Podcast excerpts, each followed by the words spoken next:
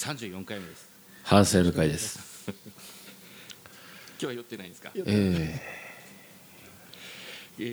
ー、今日はちょっと遅いんですよ。じゅうろくにち月曜日。うーっと反省をしているのはじゅうがつのにじゅうさんにちの月曜日で午前いちじよんじゅういっぷんですね。はい、結構ね、うーんとまあ日曜の配信ということにしてるんですが、大体土曜の夜遅くから日をまたいで録音してまっすぐ出してっていうパターンが結構多いんですが、まあもう今日はがっちり日を超えてやってます。録音からいっかげつちょっと空いたのかな。そうですね、このスタジオ、はい、スコップスタジオで撮るのはもうにかげつぶりにかげつぶりぐらい帰ってきたなって感じで、はい、うん、前回は生ビールサーバーもあったんで、いつも反省の会を撮るときって、ね、あ今日はこの話をしようって完全に決まってるときと、ああどうなるんだろうってあのもうまあ回してみないとはどんな話になるか分かんないなっていうふうになって、もう一つ諦めて、うん、録音ボタンを押すなんていうパターンとふたつあるんですが、今日に関してはちょっと、えー、後者というか全くどういう話をすればいいんだろうななんていうことのもう決まらぬままにやってます。まあこういう時はね、まあ、本来の目的に即して本編を聞きながら、うん、補足なり反省訂正をしていくのがいいんでしょうね。あれを聞いて心配したのか何なのか、結構その聞いてる方がお店来てくれて、うん、豊さんがもう言った、あのー、これからすごくよかっただいさんじゅうさんかい、はい、にしゅう、ああそうそうこれか、うん、これ嬉しいよね。にかいに週目行ってくれるっていうさ、芸人さんたちのラジオを聞いた後のような感じになったと。あ、そうですか。に週聞いてくれるってのは嬉しいね。いや聞きだよあれ。でもまあ聞いてない人って話したことは覚えてんでしょ。うん。でなんかこの前覚えてんの。なんかこの前俺言ったらちょっと違ったでしょ。なんか忘れてたって言ってたから忘れちゃったって言ってたから。この前言ったらっていうのはユタカフェにえーっとねこの収録をする数日前に顔を出したんですよ。まあ逆に言うとまあ録音をしてまあほぼちゃんとユタカさんと話すっていう機会はなかった。まあ、まあ別にそんなにちょくちょく会ってるわけじゃないんですけど、うん、なんかねまあだいさんじゅうさんかいにつながる、まあ伏線の回がさんかいあって伏線回収の回があってっていうふうになってるけど、うん、あのー、日に録音した時にそうまあ中でもこういうふうに言ってるけど、いつか豊さんがあの時はもう本当にデロデロで喋っちゃったんでストップしてくださいって言ってくるんじゃないか、えー、もしくは言ってこないんだったらこのラジオやってるとちょっとマイナスの方が大きいなっていうふうに思われてるんじゃないかっていうことを考えちゃってまあ、もっと簡単に言うと、まあ、もしかしたら怒ってんじゃないかなというふうに俺は思ってたんで、なかなかね接触ができずにいたんですが、そうしてる間にストックがなくなっていくわけですよ、録音したね。だからいい加減新しいのを撮らなきゃいけないっていうことで、もうさんじゅうさんかいが配信された後、もう後がないぞっていうことで、その週末だったかな、木曜とかに行ってちょっと雑談をして、まあ豊さんが怒ってないえこのラジオについて絶望をしていないということを確認してから、次どうしますなんて切り出してえこれ何曜日だっけ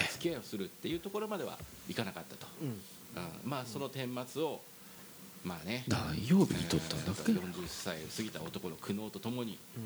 綴ってたわけですよ、じゅうがつ、うん、でなんかみんなにその後 ライン したのってすごい聞かれて、そうそうそうそう、そんな約束したんだと思って。そうなんです。だからうーと会えなくはなったけれども、その人とね、うん、その人と会えなくはなったけれども気持ちはまだあるっていうことだったんですよね。月曜か、そうですね、月曜に撮ったんだね。言ってました。言ってたんだね。はい。だからまあ断るごとにきっかけを見つけて、ぜひあのこの反省の回を聞いてくださってはいるけれども、だいさんじゅうさんかいの伏線回収の回を聞いてない、えーまあ、さらにさんじゅうよんかいの本編を、あ、まあ、今はね後ろではかかってるけど、うん、しっかり聞いてないっていう方がいらっしゃったらですね、まあ、ここで一旦ストップしてもらっていいので、さんじゅうさん、さんじゅうよんって聞いてほしいですね。今まで豊さんとやってきた中で、まあ、やっぱりナンバーワンだと思います。どっちも、うん、ふたつセットでちゃんと次の日送ってたね、うん、え送ってたの？送ってた。一番俺に対するその直接の感想が返ってきたのもこの回だからね。覚えてたよ、うん、じゃあ、はい、それでは参りましょう。悩む人たち、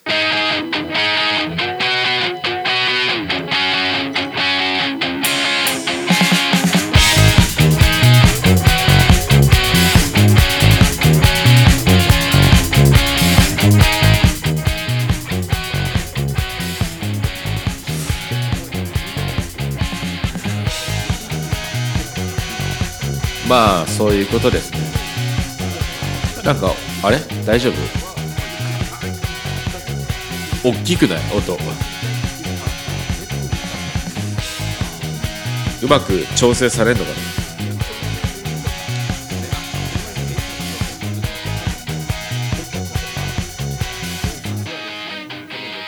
ちょっとまあ曲が大きいよっていう場合はちょっとおのおの調整してください。俺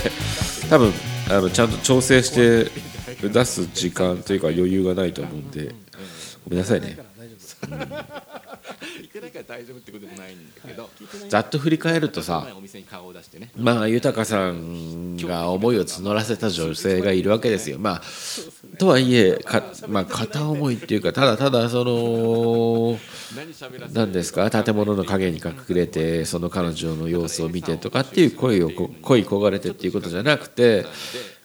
まあ、お昼を食べに行ったり、うんまあ、記念日も含めて夜の食事、まあ、お酒を飲んだりっていうこともあったんだけれども、結局は、まあ、お付き合いに発展しなかった。じゅうごさいって言ったかな、年下の女性がいらっしゃって、まあ、いつからかですね、その女性はもともと忙しいんだろうけども、なかなかうん約束ができなくなったと。約束をしようと思っても、えー、ちょっと忙しくてなかなか予定が立てられない、えー、もしくはもうすでに予定がいっぱいで、えー、会う時間に避ける余裕がないということが繰り返されて、何度かああのこれまで何度かあったものの結局疎遠になってしまったと。で豊さんの中ではまだちょっと諦められないっていうことがあったんで、まあそこに至る経緯と今のどういうふうに思っているのか、じゃあこれからどうするのかっていう話をしてたのがだいさんじゅうさんかい。まあでもそういった気持ちがあるんだったら一つメッセージを送って、それはまあそこから会うということになれば前進すればいいし、前進しないまでも今みたいに宙ぶらりんになっている関係を一回清算してえまあ次に進むというふうにしたらどうですかということで、進めていきたいと思いますんで、じゃあやっぱりまあ、ね、もう一回そういった内容で連絡を取ってみたらいいんじゃないですかっていうことを言ったら、まあこの、えー、この回じゃない、この前の回の豊さんは、まあ、ベロベロに酔っ払ってたので、じゃあ今から送りますと言ってたんだけど、まあ、まあその時っていうのはもうじゅうにじ超えてるか、もう寸前だったんで、超える寸前だったんで、さすがに今はまずいでしょと、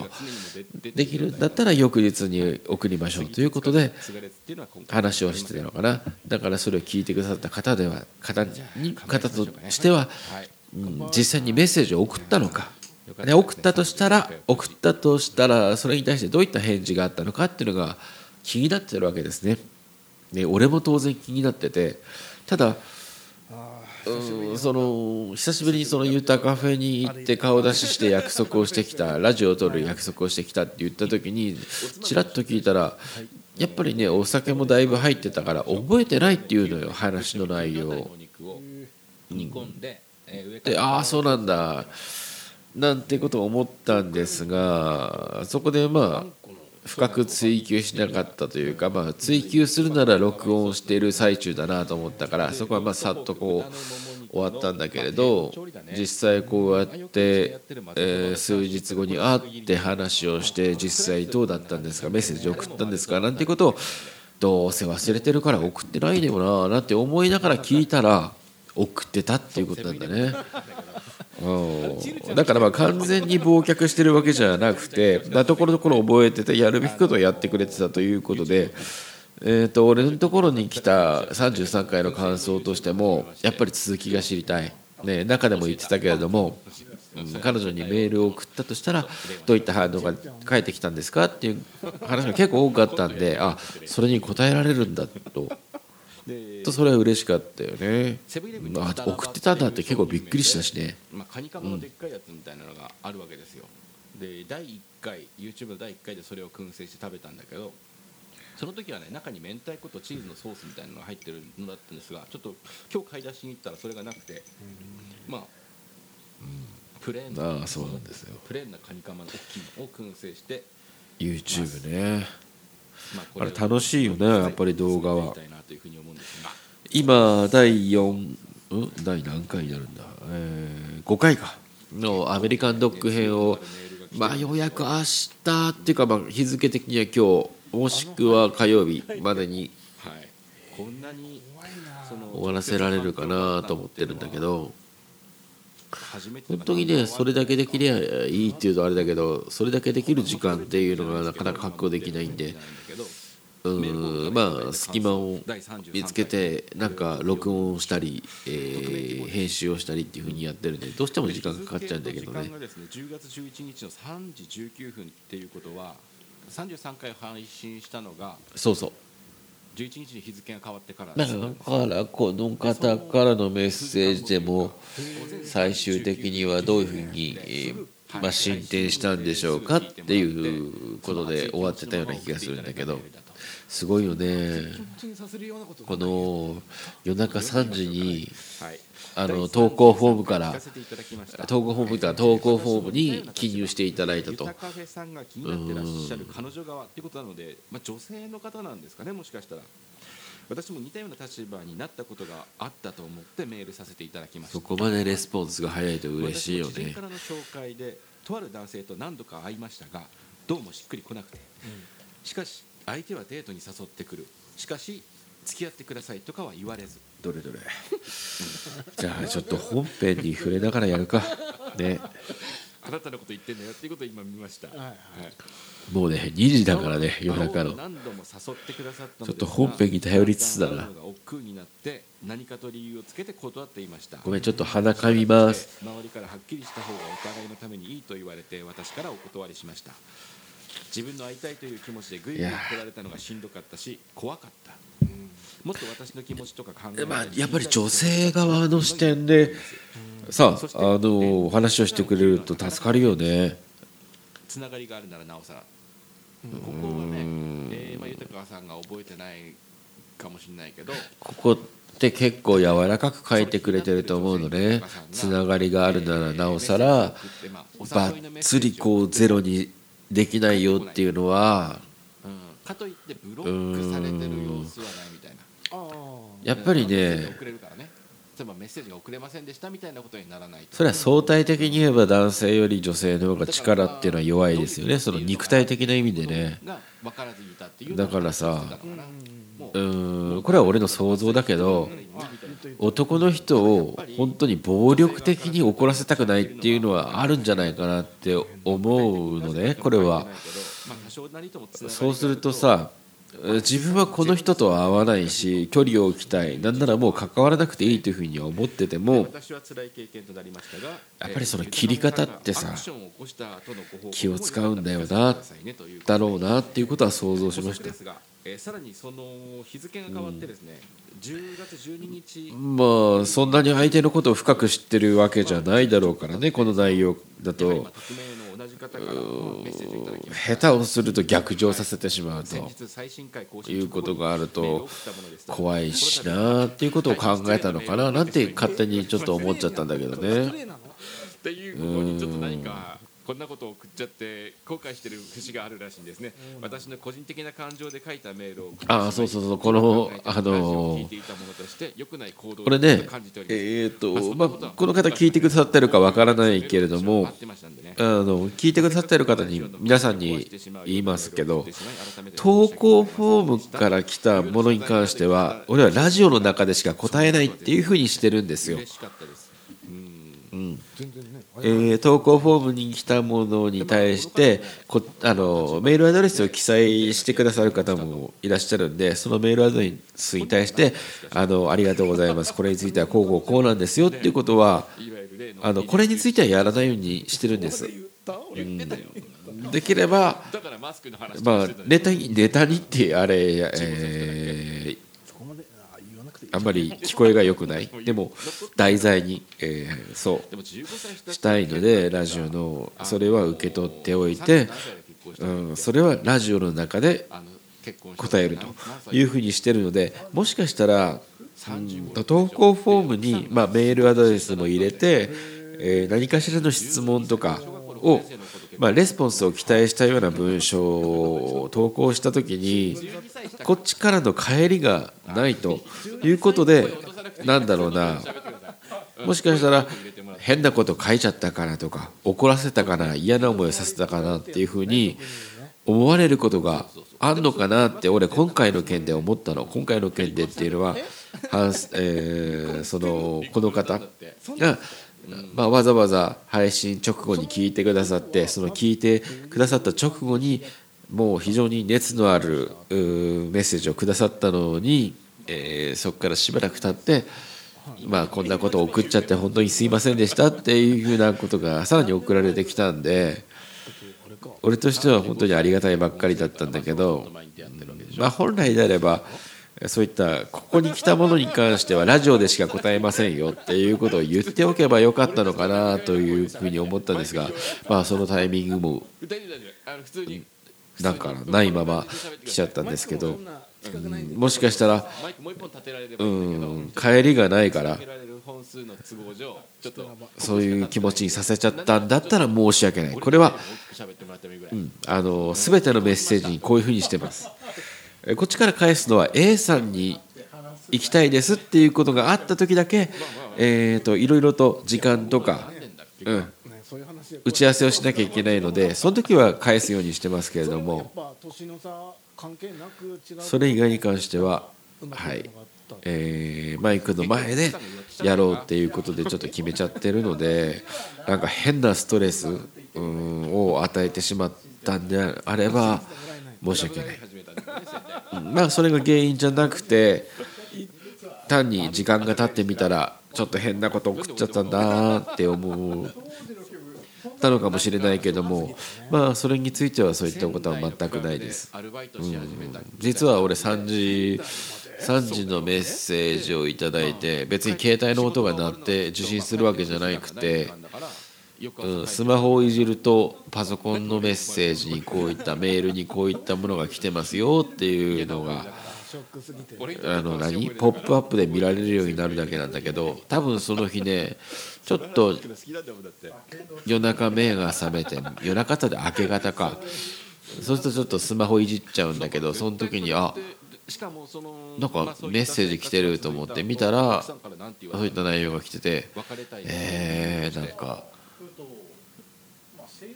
録音自体は大変な回だったけどこんなに早く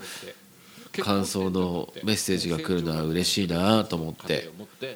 うん、全部は読まなかったけど前半は、うん、ポップアップのところで確認できる部分だけは確認したかな、まあ、全部読まなかったっていうのはそれも録音をしてる最中のリアクションをできるだけ新鮮にしたいっていうのがあるんで全部読み込まないようにしてるんですようん、ただどういった傾向の内容なのかなっていうぐらいは確認するようにしてるんだけど、うん、なんとなく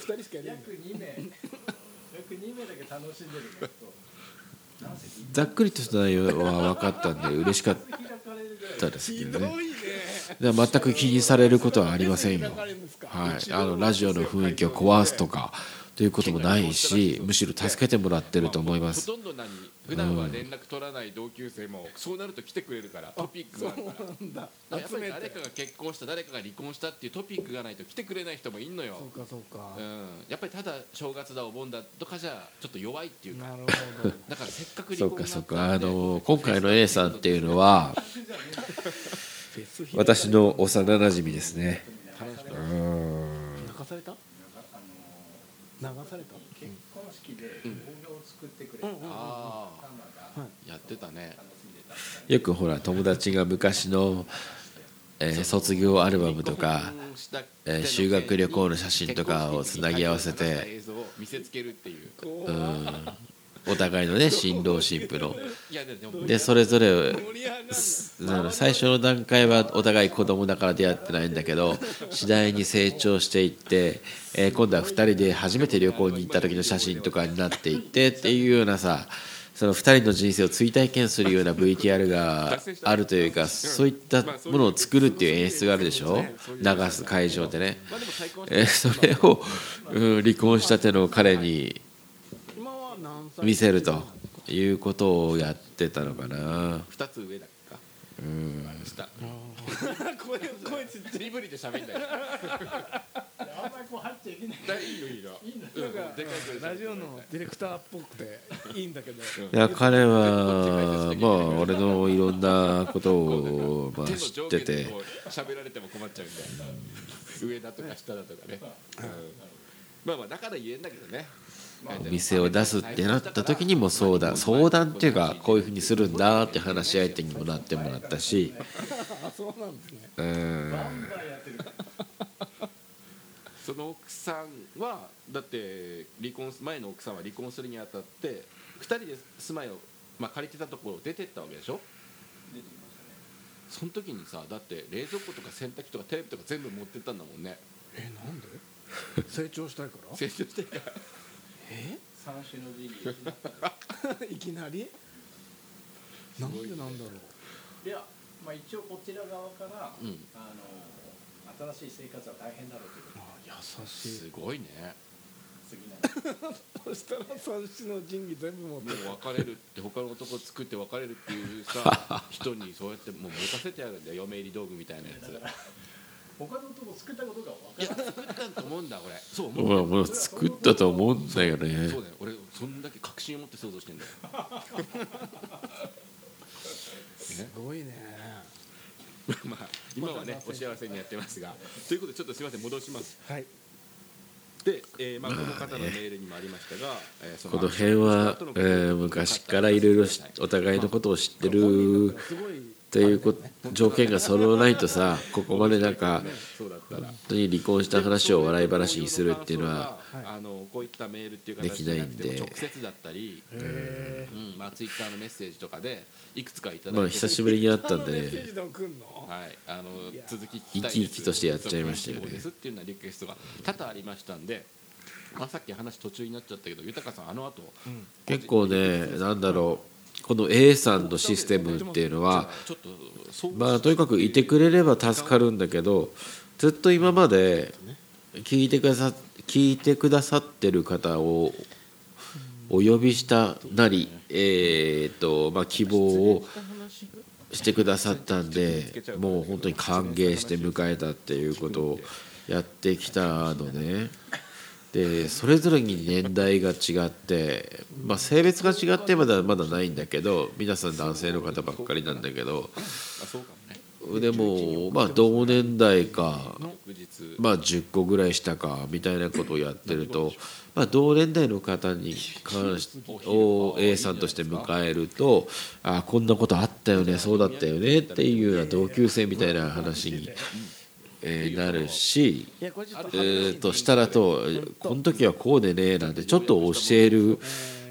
スタンスの話し方になったり、たびたびで、えー、共通してるのはおたあのラジオを聞いてくださっているので、なんとなくこうあ前こんな話しましたよねとか了解が取れててっていう話の仕方もすごく面白いというか、ああなんかこんな誰が聞いてくれるんだろうなって不安で漕ぎ始めたこのラジオっていう船なんですけど、まあ少しずつなんだけどそういった、うん、一緒に乗ってくれる方がいて話ができてっていうのはありがたいし、で今回初めての試みとしてね、全く聞いたことがないという人をうんまあ、募集期間が極端に短かったっていうのがあって、まあ、俺の一つの切り札として読んだんですよ。それはそれでね、なんだろう、全くうーんとこのラジ、このラジオに関しての予備知識がない人に対して実はこういう話をしたんだけどこういう話があったんだけどっていうことをやりながら話すと、うんもしかしたらこの回から初めて聞いてくださってる方っていう方に対しても分かりやすい内容になるし、まあそれ以外でも何か説明しようとするときに説明が一つ丁寧になるななんていうのがあって、なんかどっちの良さもあるなと思ったね。結婚したよな、してるよね、この言い方ってね。あとかねてよりね、たまにあれだね、全く聞いたことない人っていう人を無理やり連れてきて A さんの席に座ってもらってるのもありかもしれないよね。以前からっていう意味がすでにあるんで、よりをつけないでかねてって止めるのが正確な表現らしいです。かねて付き合っていた、はいはい、うんうん、すいません補足ですけども、はい、勉強になるね、勉強になるわ違う最後に返信来たのっていつなんだっけ。その人から最後に、うん、このメールより前に、うんとね、くがつよっか、今年の今年のだよああそうなんだ。じゃあまあその時は明かしてなかったけど、まあ俺たちの予想ね、うん、実は結婚したっていうことはちょっと言いそびれてたけど、ああ、うんうん、なんかいろいろ喋ってる間に、ね、あれか、ああ豊さんがこんなメールが返ってきましたってやつね。そういった返事なんじゃないかなって予想したんですが、はいはいはい、すみません、はい、正解の方お願いします、はい、正解はですね、はい、えっと、えー、私事なのですが、怖いよね、仕事とプライベートが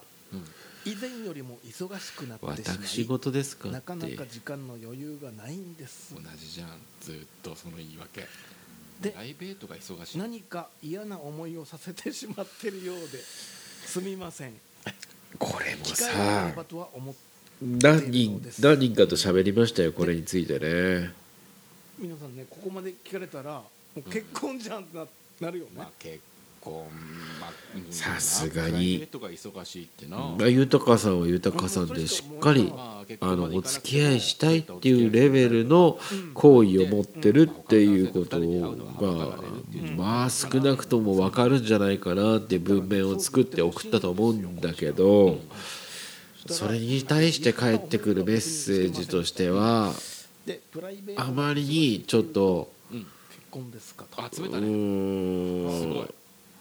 かわしたなっていう感じだよね。ぶら下がったままになっちゃうもんね。はっきりさせるためのメッセージだったわけだから素晴らしいと思います。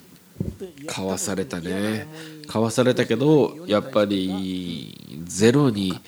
するのは怖いのかできないのか、何かしらそれをはばそれがはばかられる事情があるのかわからないけれど、はぐらかして、うん、そうはぐらかしてんだよね。でおしまい。おしまい。まあ、それに対しては何か返したんですか。も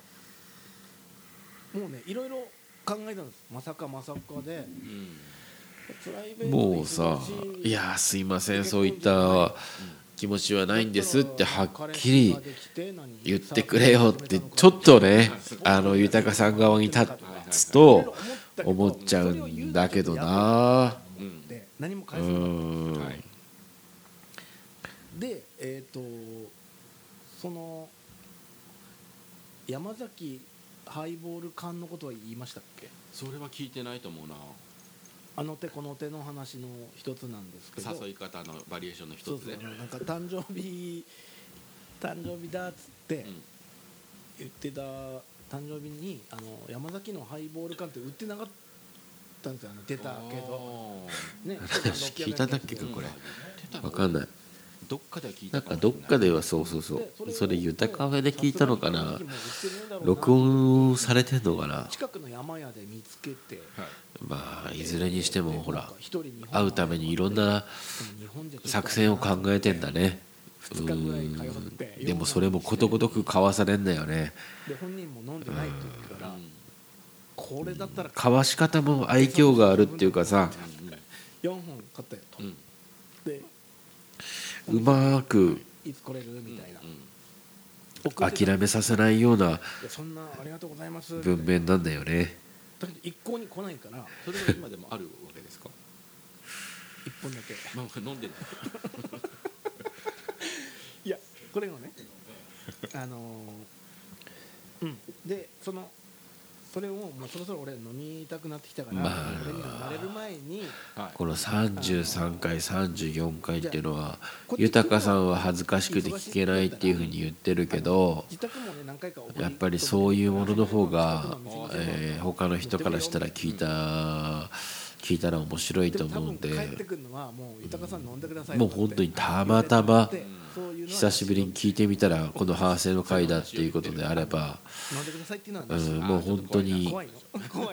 今すぐにでもだいさんじゅうさんかいから聞き直してほしいなと思いますよね。ごめんね、もうにじじゅうごふんだからさ、でお酒もねしっかり飲んだからね、ちょっともうこんな感じだけどね。豊さんの口に入ってしまいそうなくらいお待たせしてしまいそうで、次のテーマなんですけど、次ね、まず録音する日が、まあちょっとめまあ今回の反省をしまして早めに決めたのよ。この前録一緒に録音した日にね。次、ああごめん、なんかヤマトの不在表を落としちゃった。これ明日届くやつね、代金控えでマグロの尻尾、うん、もうお付き合いしてくださいって言うしかないですよ。次ね、えー、っと撮るのがじゅういちがつのじゅうににちの日曜日なんだの夜ね。で俺さじゅういちがつのじゅういちにち前日の土曜日って東京にいるんですよ。文学フリーマーケットっていうのがあって、今まで日曜だったのにね、今回土曜日やるんだよ。そこに出展するんだけど、出版社としてまあ貴重な土曜日、まあ記念日の売り上げとしては貴重な土曜日をね、ちょっと一日潰して行ってくるわけですね。一泊するんです。そこでまた上に上野にね、ごめんなさい、上野に行くかもしれません。うん、まあ、行くでしょ。はっきりさせなきゃいけないんで、はっきりさせなきゃいけないです。行くか行かないか。行きます。で翌日で、まあ、せっかく東京に行ったからさ、翌日始発で帰ってくるなんてさ、ちょっともったいないことしたくはないななんて思うから、まあ、ちょっとブラブラしてから帰ってこようと思うと、まあ仕込みとか仕入れの時間もないし、じゃあ土日ここ潰さなきゃいけないなっていうことなんですね、じゅういちがつも。だから、まあ、夜ここでラジオ撮りましょうと日曜日でなって、まあ、仕込みができないぐらいだから、いつもほらこのラジオ撮るときにおつまみ用意しなきゃいけない、ね、用意しなきゃいけないっていうか、まあ、用意することにしてるんだけど、その時間もちょっと厳しいだろうなっていうことで、そこで考えました。次回はまた食べる企画にしようと。食べるにしたってこっちの前準備が少ない、えー、企画にしようということで、今募集してるテーマっていうのがあなたのカップラーメンナンバーワンっていうことなんです。えーとアンケート用紙には醤油味、えー、味噌味、えー、その他っていうふうにさん項目を分けて、まあそれぞれ埋めてもらってもいいし、まあいっこだけ入れあの書いてもらってもいいというふうにしてるんですが、まあそうすると、まあそうするとというか、えそのアンケートをもとに、この前のほらご飯のお供ナンバーワングランプリと同じように、実際にえ応募してもらったものを買い集めて食べて、えー、その日のいちいを決めるっていうことをやりたいなというふうに思ってるわけですよね。まあそうするとカップラーメンだから買ってさえおけば当日、まあもうお湯を沸かして、えー、作るだけだからね、うん、そうするとまあ東京からギリギリに帰ってきても対応できるということもありまして、え次回の録音っていうのはじゅういちがつじゅうににちの日曜日、まあおそらくしちじはん夜のねからカップラーメンをいっぱいいろんな種類食べるっていうことになります。こいつは行ってみたいぞという方いらっしゃったらですね、連絡ください。 A さんを募集してます。まあひとりないしふたり、うーんそれ以上増やしたくはないんだね、えー、ガチャガチャしちゃうんで、うーんそうね、かといって豊さんとふたりだけでやるっつってもさ厳しいわけだよ。カップラーメンだってひとりひとつ食べられるわけないんだから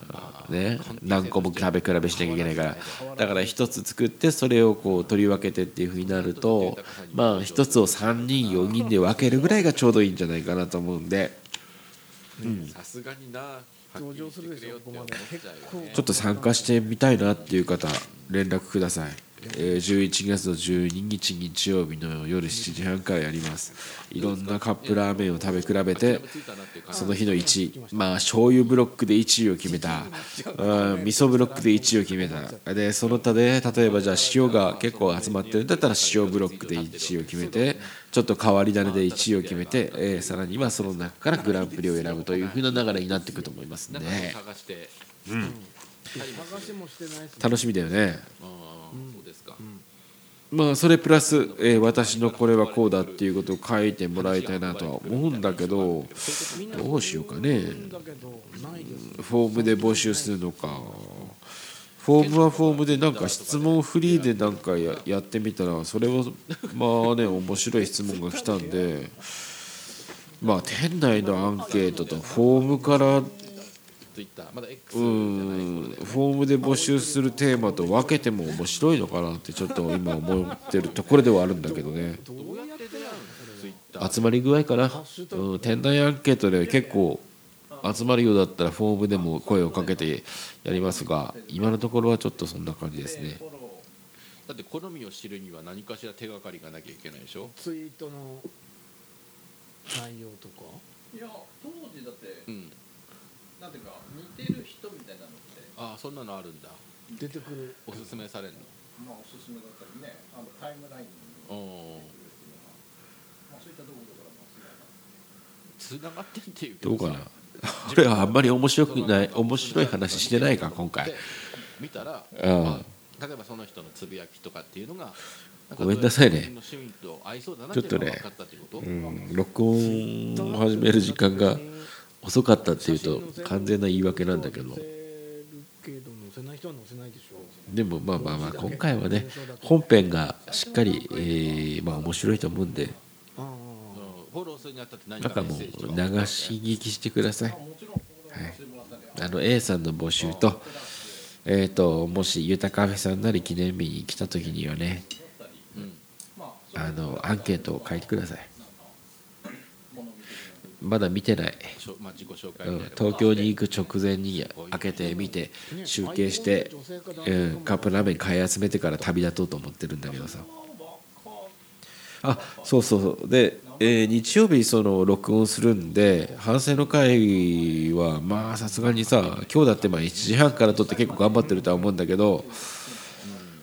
さすがにその録音でよんほんぶん喋ってしかもカップラーメン大量に食ってよ、えー、腎臓を痛めつけてよそっからさらに反省の回ってなると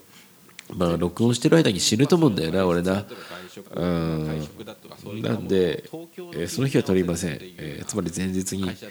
録音しようかなと思うんだけど、まあ久しぶりにというか、えー、前回もやったけど反省の会 in 東京ということで、えー、文学フリーマーケットだとということで本を売りに行くぞっていう時にねトランクにね少し余裕を作ってマイクとかオーディオインターフェースとか、えー、入れて、えー、東京のホテルルでまた反省の会を取るというふうにしようかなというふうに思ってます。どういう理由か分かんないけど、あの反省の会 in 東京っていうふうにさ題した反省の会っていうのがさ、結構ね再生回数いいのよね。あれは何だろうか、うん、ちょっとそれに味を占めてっていうわけじゃないんだけど、おそらく俺は分振り行って分振り行くとね、まず朝なんかね近くにゆで太郎があるのよ。ゆで太郎、あの東京の方に行くとあるお蕎麦屋さんのチェーンね、いわゆる、まあ、吉野家とか松屋とかファストフードのおそば版みたいなことなんだけど、そこでさまず朝会場設営というか自分の売り場を作る前にそこ最寄りの駅で降りるとゆで太郎があるから、そこであったかいかき揚げそば、まあ大盛りだ、調子がいい時は温玉もつけましょう。それを食べてから会場に入って、まあ会場入っちゃうともう食べないんで夕方まで。次はスレッズか。ゆで太郎に入るのはじゅうじぐらいか。そこからもう夕方ごじぐらいまではもう何も、えー、水分は補給するけど食べないんで、まあ、ゆで太郎で一発大盛りとかき揚げと温玉と入れて、でごじになったら終わって友達と合流して、かなり確かにレアケースだよね。うん、まあその友達っていうのは今回 A さんとして来てくれてる県のとはえまた別の幼なじみなんだけど、東京に住んでるからね。うん、まあ上野でまあ御徒町なのかな、で焼肉を食べてアメ横のブリティッシュパブに行ってっていう感じだろうね。でその後ホテルに戻って、まあ反省の会を取るということにできればいいかな。順調にいけばね、なかなかね今月お店も大変でね、大変というのは忙しくて大変っていうか、どうやって売り上げをこうちゃんと立てなきゃいけないのかななんていうことで大変なんですよ。うん、もうね今言いたくなるは逆流性食道炎になるまでさ、じゅうがつって前はくがつだったんだけどね、すごいちょっと予約が芳しくないのはさ、なんでかっていうと芋煮のシーズンだからなんだけどね。芋煮会があるから飲み会の機会っていうのがそこで一発消えちゃうわけなんですよね。今は気温も上がったしさ、全体的にじゅうがつで芋煮会、えーまあ、それこそまあ後半になっても芋煮会があるっていうのは珍しくはないと思うんだ。うん、まあ俺の身の回りでもじゅういちがつ頭の芋煮会とかでもあるしね。あだからそういったのも要因としてあるのか、まあ、もしくは俺が作ってる料理の賞味期限というかさ、えそれは別に何賞味期限が切れたものを出してとかそういう意味じゃなくて、えもっと概念的な記念日っていうコンテンツが一つ賞味期限を迎えたのかななんていうことをさ夜中に考えたりもするんだけどね。だとすれば新しいアイデアをやんなきゃいけないのか、もう記念日っていうものに関しては一つはお別れをして、うん次の自分の生きる道を探さなきゃいけないのかっていうところまで今考えてるところなんだけどさ、うんまあじゅういちがつじゅういちにちの東京にはちゃんと行けるようであればいいかなと思うけど、なんかね、ああもう記念日って終わったのかなって思うことは最近は多くなってきたかな。うん、でもなんか今年のはちがつかはちがつから新作を作ることに関してはもう一回頑張り直してて、え牛タンカツをやったり、えー、チーズフォンデュをやったりで、今回マグロの尻尾を使ったお鍋、えー、で翌月、まあ、来月のメインは串揚げとか、まあ、個人的にはいろいろチャレンジをして、まあ、初心に戻ったつもりでねやってるんだけど、やっぱりまあコロナ後の飲み会っていうものが総量として減ったっていうような社会、えー、っていうのももしかしたらあるのかもしれないんだけど、なかなかね毎月うーん厳しいなと思ってやってるわけですよ。でもラジオは聞いてないかな。それはユタラジ？いや、悩む人だ。だからまあコロナのね、まあ、今も流行ってっけどさ、うん、ただそういったものだけのせいにするっていうのは楽なんだよね。俺のせいでこの店潰れたんだ、この会社潰れたんだって思いや、思うよりは他責だよね。自分の外の要因でうん立ち行かなくなったんだって思った方がまあ楽なわけだ。だからうん原因がどこにあるにしろそういった決着の方法はしないようにしたいなと思うんだけど、何にしろ実際、えー、コロナ以前以後とは飲食店をやってて仕事の入り方のっていうのは全然変わってきたなっていうふうには思うんで、結婚よりもやっぱだって結婚なんて金かかる飲み会だからさ、いろいろさ参加する側からしたらねノイローズじゃないけどさ、聞いてもさ、まあ、楽しさもたかが知れてるっていうかやっぱり別れた話の盛り上げ方っていうのはずば抜けてるよね。でも本当にまあここでしか言わないよこの弱音みたいなやつは。まあ本当にね限られた人が聞いてくれてるんでここでは言うけど、今月はねもうちょっと胃が痛いんですよずっと。で逆流性食道炎っていうのがあってストレスを感じた時に入ってくんだけど、なんかねあなんかもう音楽がかかっちゃうと変にあれだけど、もしこの胃の痛みとか逆流性食道炎で自分に大きな病気が見つかってそのまんま死んじゃうんだったらもうそれでいいかなって思う瞬間も結構あってさ、今月うんまあそれって一瞬のものでね、冷静になればいやいやいやと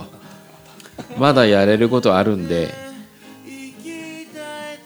まあそういううん今試そうとしてることとかも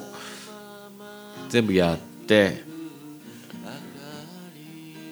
まあそういった自信を失いつつも、まあ、まだね自分の才能なり努力を信じてる人俺の部分もあるんで、いや大丈夫だと、うん、今考えてることを行動に移せば多分持ち替え持ち直すからっていうようなことも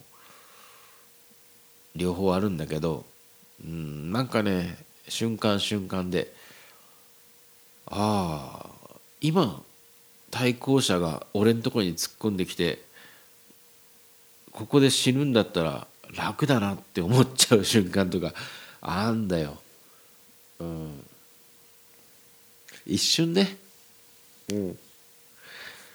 死にたいわけでもないし、うん、これからやりたいこととか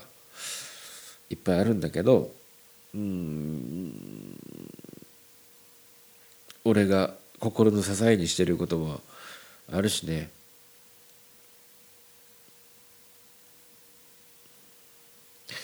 だからまあまあ一瞬なんかそういったものがよぎる状態になったなっていうような感じであるんだけど、うーんまあもう一回やり直しでやんだよな、うん、お店を始めた時のにはもうここからお客さん増やしていくしかないっていうような感じだったけれど、まあいつしかごねんやってじゅうねんやると、なんかいつもこのお客さんは来てくれるなみたいなことが増えていって、うーんでもまあコロナ禍があったり、それから毎年のことなんだけど、しがつさんがつしがつで人がいなくなっちゃうっていうことがあるんだよね。その転勤とか移動とかでね。うーん今年に関してはなんかそれがごそっと来たなとか、今まで来てくださってた方が、これはおめでたいことなんだけど結婚して妊娠をして、だからちょっと外食ができなくなってっていうことが結構ね、うーんいろんな要因で重なって、なんか今まで来てくださってた方っていうのがごっそり抜けたっていうのが今年特に春以降起こったんで、うーんまあいつしか長く続けているうちに、まあこのお客さんは来てくれるから大丈夫だろうみたいなところで気を抜いてた、まあ緩んでた根性を叩き直されてるのかななんていうふうには思うんだけどね。うんだからまあよく言う言われるフレーズだから、あんまり自分で使うのは恥ずかしいんだけど、初心に帰ってということで、もっと貪欲にうーん売り上げを作っていくっていう、売り上げを作るっていうのは結局は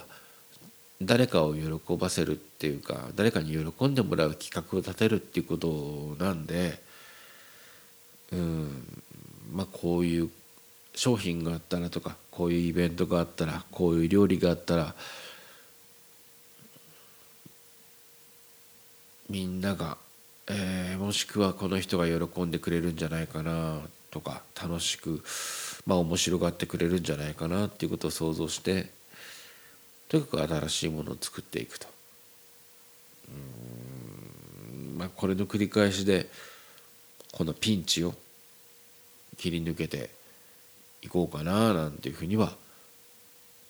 思うだけじゃなくて、今行動に移そうとしてるんです。うーん行動に移してるんです、実際ね。はあ、ということでね。うんなんか ど, どっからどの何のスイッチが入ってこの話になったのか分かんないけど、分かんない、豊かさんもこういうこと考えるのかことあんのかね今ここで死んだら楽なのになっていうふうにさこれ伝え方が難しいけど、これ本気で死にたいと思ってるわけでもないんだよ。うんこれ想像の遊びな。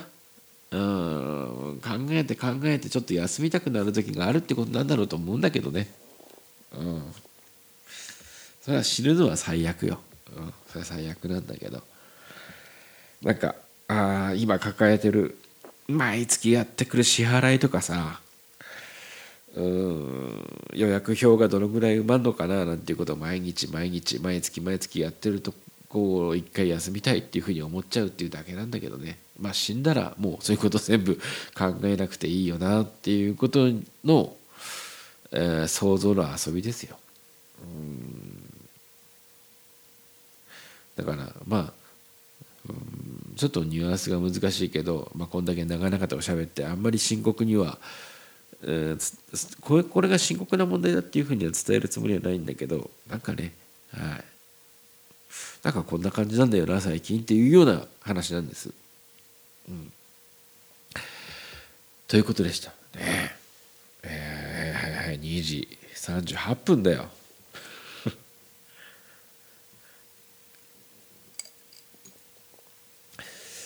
ということで再三、えー、言いますが、もしまださんじゅうさんかい聞いてくださって、えー、まだ聞いてないよという方いらっしゃったらさんじゅうさん、さんじゅうよんと続けて